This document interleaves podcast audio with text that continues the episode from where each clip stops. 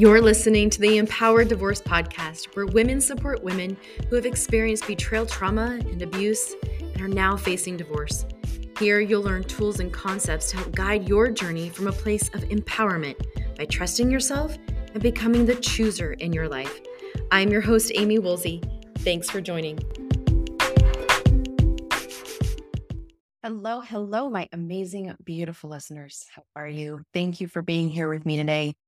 Can you believe we are getting this close to the end of the year? I don't know about you, but when I was going through divorce, trying to do the single mom thing, the end of the year always scared me. I felt like there were so many things to do, so many things to think about, and so many more triggers that would show up the end of the year. And so it wasn't always my favorite. I had to learn how to make it my favorite again.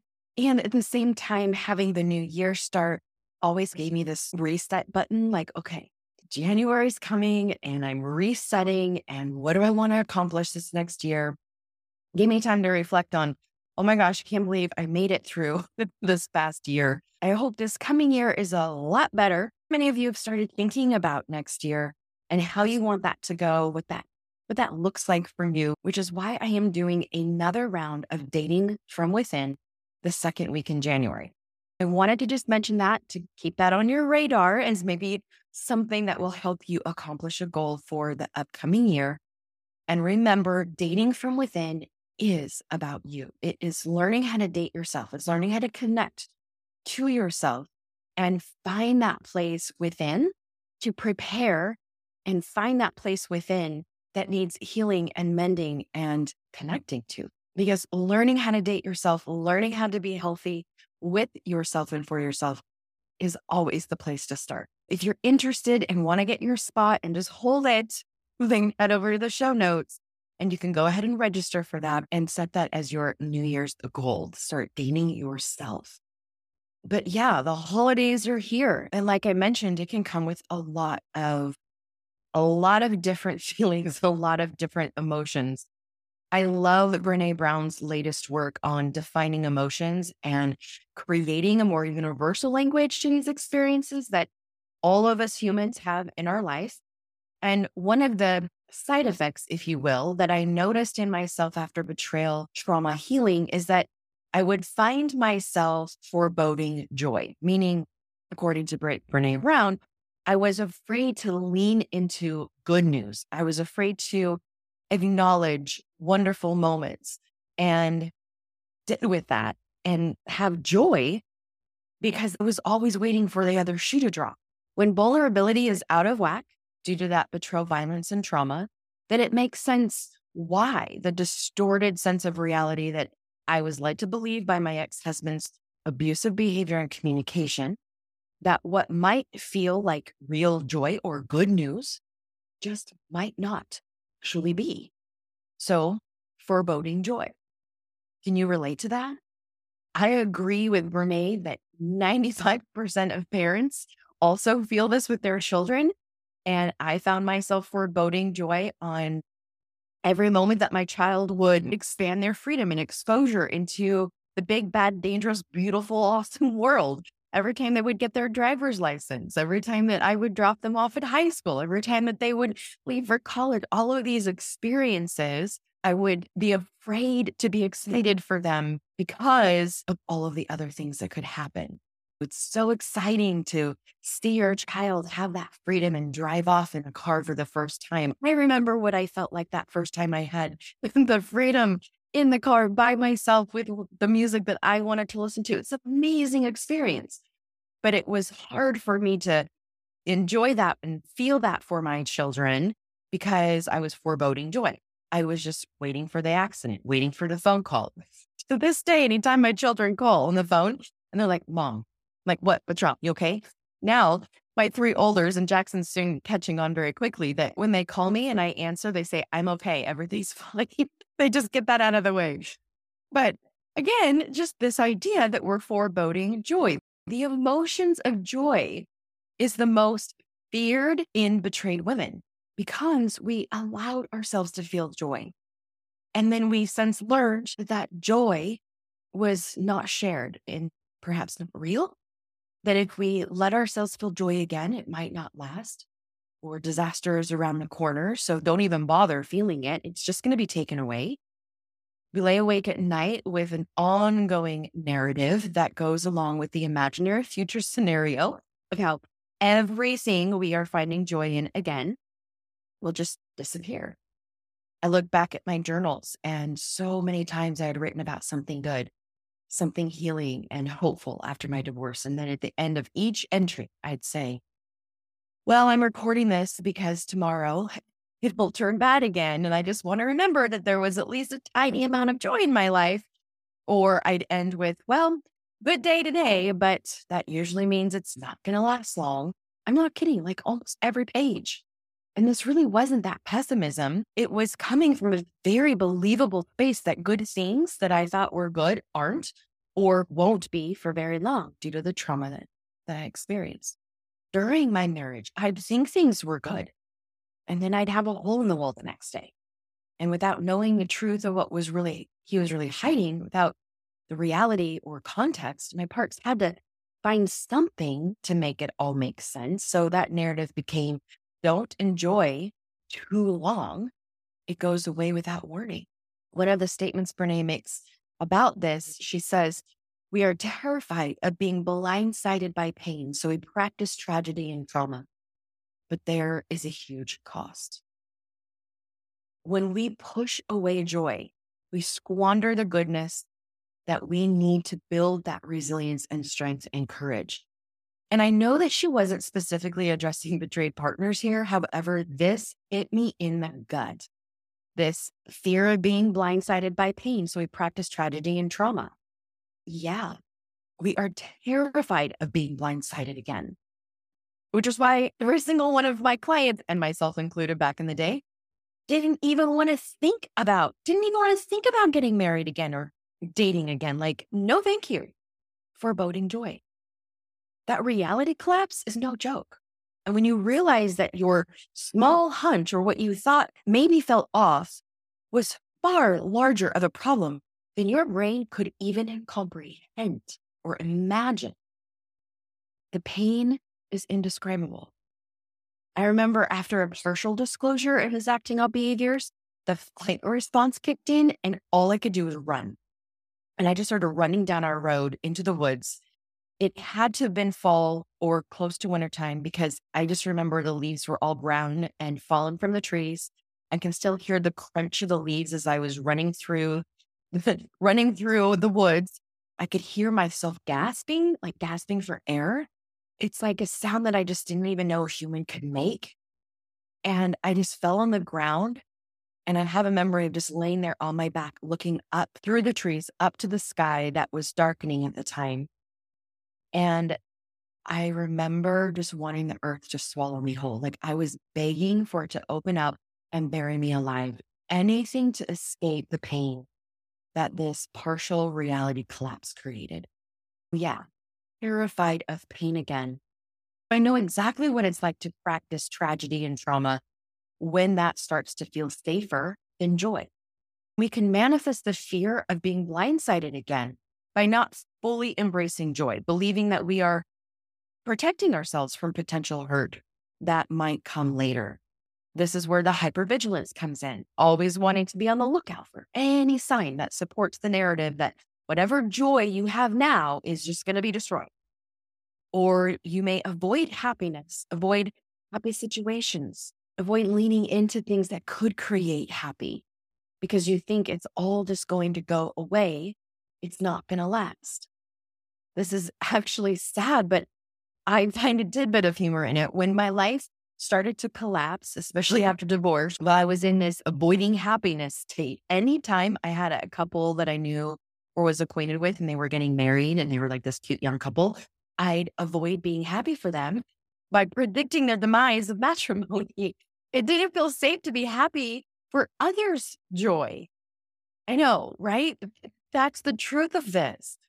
And then the self sabotaging behaviors where, where you are unconsciously undermining your happiness or success so that you will make choices that will lead to unwanted negative results. Because again, you're unconsciously trying to fulfill your own negative expectations. So this looks like See, it always ends up blowing up in my face. See, I can never catch a break. It's see, there's always something that goes wrong. What about overthinking or worrying excessively? This is another way that we practice tragedy and trauma. And I was the queen of obsessively thinking about the worst case scenarios and then stressing about it happening, watching for it to even happen. Or perhaps you find yourself replaying past traumatic events out in your mind and just replaying it over and over. And this keeps the trauma fresh, not only keeping you from feeling joy, but keeping you from moving forward. And then, of course, when we practice tragedy and trauma, we have continuous difficulty in trusting, trusting others, but more so, not trusting ourselves. I didn't trust that I could have joy, that I was even capable of it anymore. I will still find myself sometimes, not so much anymore, but every so often, as I'm feeling so much joy for, for my life or my family, what I've been given to enjoy. And brain will still offer that thought. Don't screw it up or God will take it all away again. Don't do anything wrong. Don't sit with this joy too long. It might go away and then you will die. I mean, the brain just is sometimes just really neat. At that moment, I can choose to practice tragedy and trauma or gratitude and joy. But it's always a choice. Here's the good news of all of this. Yes, there's good news. The good news is that you already have the capacity to hold joy. This isn't something that you have to hustle for. You don't have to be more, do more, try harder, heal longer, righteous your way into. You are already capable of holding this space. It just requires you to choose into it. One thing that Brené's research found that practicing gratitude supported the capacity for deep joy. And I love her definition of gratitude as well. Gratitude is an emotion that reflects our deep appreciation for what we value, what brings meaning to our lives, and what makes us feel connected to ourselves and others. And I love how she has ourselves first there. And I will add here to your definition what helps you feel connected to your higher power. Along with foreboding joy, it's not uncommon after betrayal and divorce to feel this sense of resistance to gratitude. Like those around you who start talking about gratitude for things that that you have. Like just look at what you do have. After you've just had a loss like this, it's like salt in the wound. Hearing sentiments shared with you by good meaning people, just be grateful for what you do have, can feel invalidating to what you're going through and give you this sense of shame, even when that kind of advice was shared with me and I felt so freaking far from being grateful, like my whole life just blew up. I still hadn't known half of the betrayal.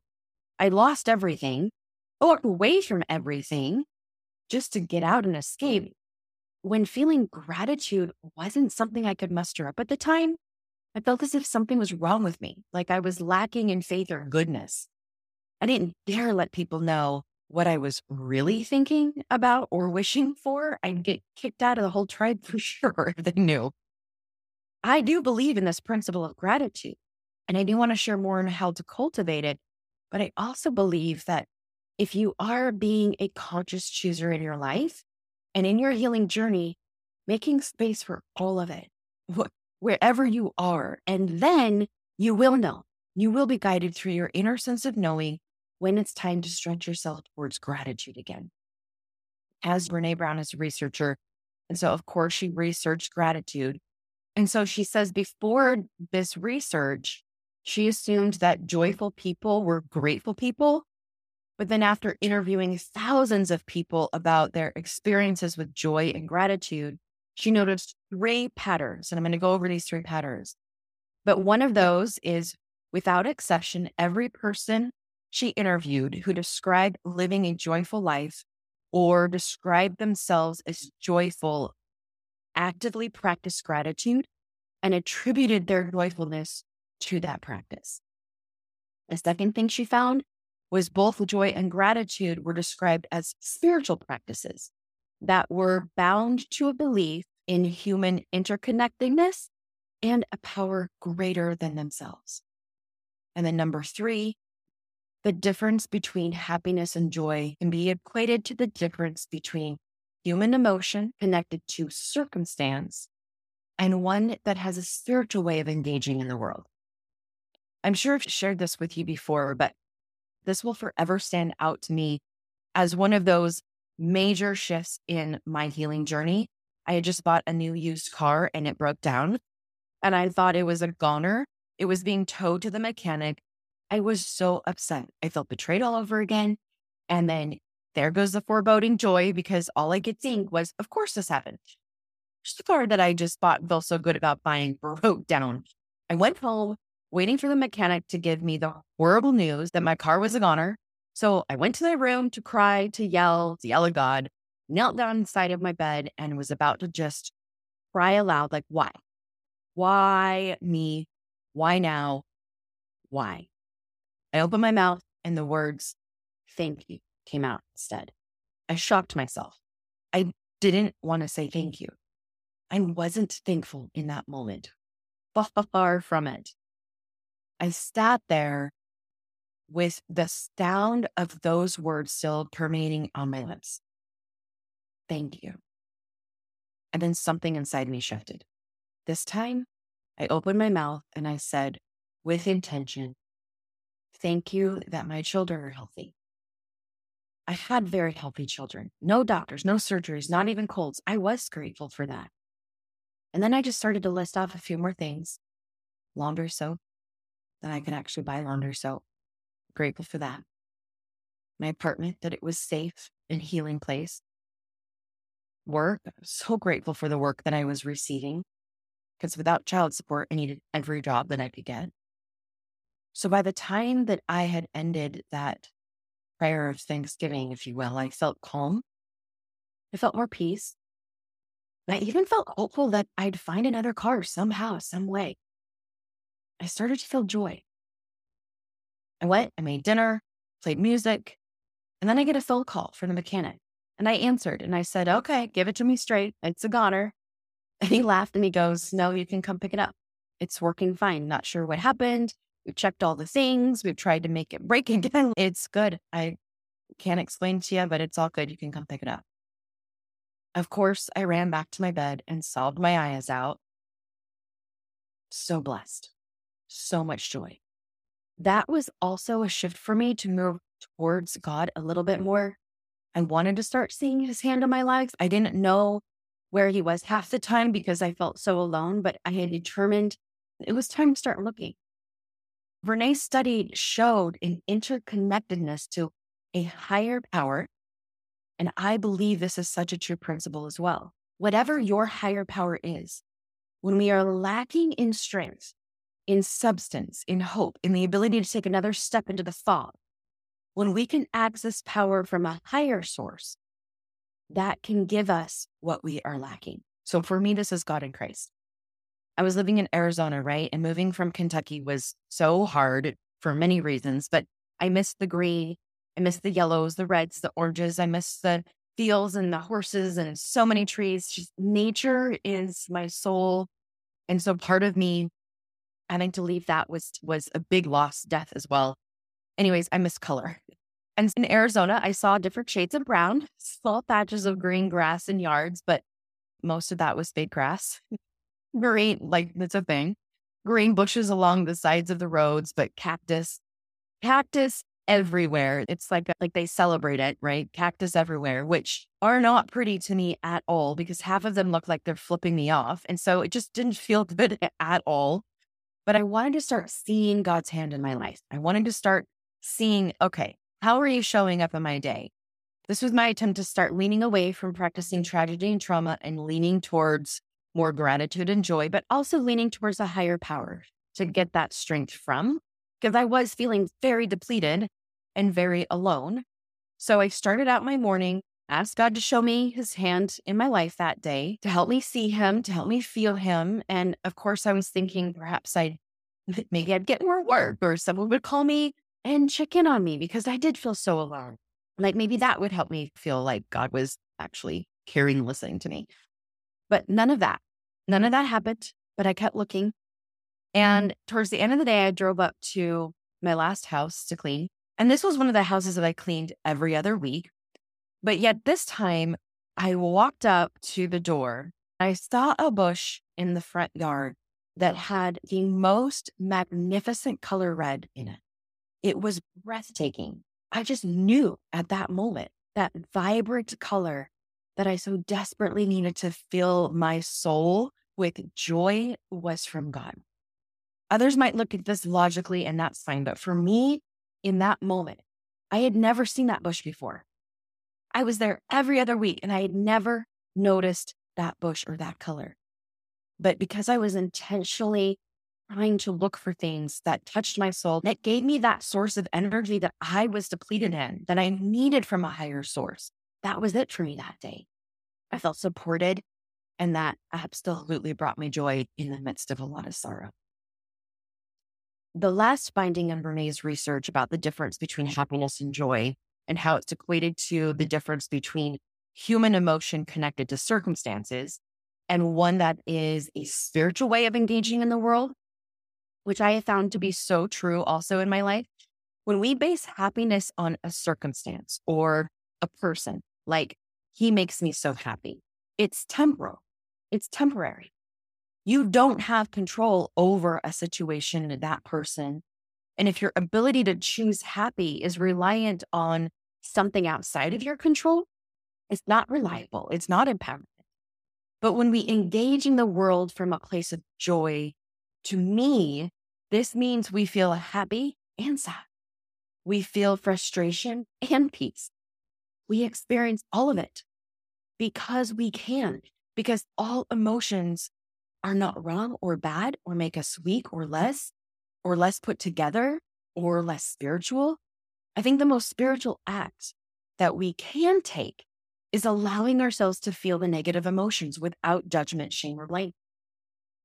I want to say that again. I believe that the most spiritual act we can take is allowing ourselves to feel the negative emotions, to feel them without judgment, shame, or blame, to not react, avoid, or resist, but to feel it.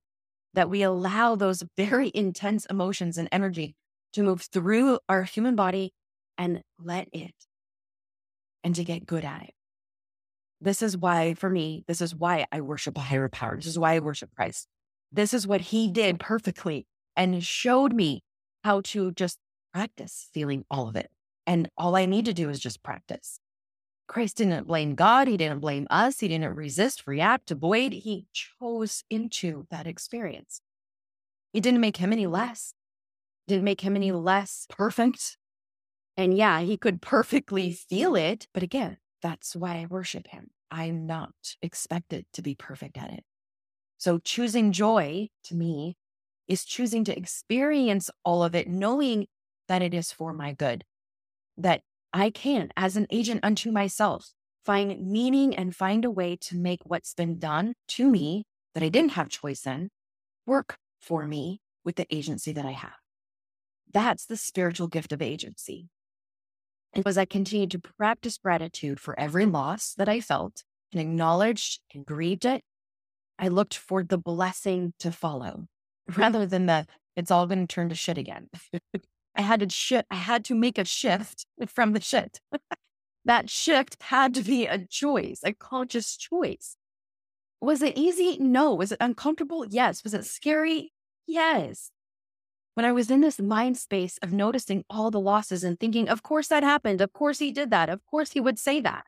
My brain then looked for evidence to support the of course that happened moment. This is just how the human brain works. Like when you buy a car, how many of you purchased a new car and then all of a sudden your make and model and color is everywhere? Or do you have a red car and you think, oh my gosh, it's so bright and I don't ever see red cars. And then all of a sudden, all you can see is red cars. The same principle with gratitude. Once this becomes a conscious choice, then your brain will find evidence to support it. Now, I know to some it can seem flippant, ignoring real, or just making crap up, but who cares? Are the results of this practice working for you? They were for me. They do to this day work for me every time. So, what if joy isn't happy, period? What if joy is experiencing both? What if joy is experiencing all of the emotions as a human without judgment, shame, or blame? And as you connect to a higher power and to healthy people, when you feel that interconnectedness, it supports you and gives you the energy to move through those negative emotions. I picked up my gratitude journal a month ago or so and started to be a little bit more diligent with it. And Scott said to me the other day on our walk, he said that he noticed something different about me. Just noticed that I'm more peaceful, a little bit more settled, and he hasn't seen that in a while. And he was like, therapy must be going well. But I knew exactly what it was. It's because I was feeling more grateful in my life, grateful for the sun. I literally have started to, on my morning walks, stop in the direction of the sun and pause and give gratitude. This actually was emulated by a couple ladies in my neighborhood, these older Indian women. And the older Indian women, they still dress in their full formal gear, even when they go on walks. If there's a holiday, they all do it. But for the most part, I've noticed that the older Indian women always dress this way. Anyways, I was on my walk and I she was walking ahead of me. And the direction that we were going was the sun behind us. And as she made a turn to head in a different direction, she turned to the sun, raised her arms up, and and then they were put together in prayer. And then she bowed forward and came back up and then turned her direction away from the sun and walked and kept walking her way. But she gave acknowledgement to the sun. And it was so beautiful to watch. And I thought, huh, I don't think I acknowledge the sun. And I know how important that is just for grounding purposes. So I started to add that to my practice, just taking a moment to turn towards the sun. I mean, I don't worship and bow and pray to it, but turn and acknowledge that sun and what the sunlight does for me and just be grateful for it. Grateful for the creek that I get to walk down and enjoy, the green grass, and the still very healthy children that bless my life every day with their love. I have good people around me. I have a body that keeps me alive and that I have total control over what I think, feel, and do. Just practicing those gratitudes every day. And my hope for you listening is that you either feel validated that if you are not ready to lean into this principle and this shift yet, you're not weak. You're not less spiritual or just not doing enough. There is a time for this, and you will know in your gut when it's time, when the victim and anger are no longer serving you. But these stages do serve us for a time. Just choose it, recognize it. It's okay. For those who are listening who feel a little bit more ready to lean in, I hope this helps you to see that possibilities, to have a little less expectation that if you are grateful, you're always happy. Rather, the practice of gratitude sustains you in joy, which joy is allowing the experience of both 50 50 in your life. And when you feel a loss, you look for the meaning, the gift, the shift in you. I am truly grateful for all of you who listen, who share your stories, who share your pain, who are seekers of truth, healing, and are seeking to grow in this journey despite what's been done to you that you didn't have choice in. I'm grateful for those of you who lean in towards that power of agency and start choosing. There is joy in the journey, and I hope you experience this part in your life because you can. Take care, everybody. I can't think of a better way to show gratitude for yourself than learning to connect back towards you even more. That's why I created the Intimacy Within self paced course that walks you through all seven levels of intimacy. Did you know there are seven? How many of you aren't even sure what healthy looks like anymore? You probably thought you had healthy ish in your marriage for a time and then blow to the gut and TKO. Guess not. Well, this is also why I created Intimacy Within because when you can learn how to have healthy connection with yourself first, you will then have a clear radar for the unhealthy. Believe me, it works. When you show up healthy for you, then you won't accept less from others. It's self paced, so you can take your time, use the workbook to help guide you along through the course. And if you join my Believing in You coaching program, then you can get coached specifically around the awarenesses that you have through this course where you might get stuck. So many ways to heal, to thrive, to see more into you and help you live the life that you deserve. Check it out in the show notes and get the link to start your journey back towards you today. See you soon.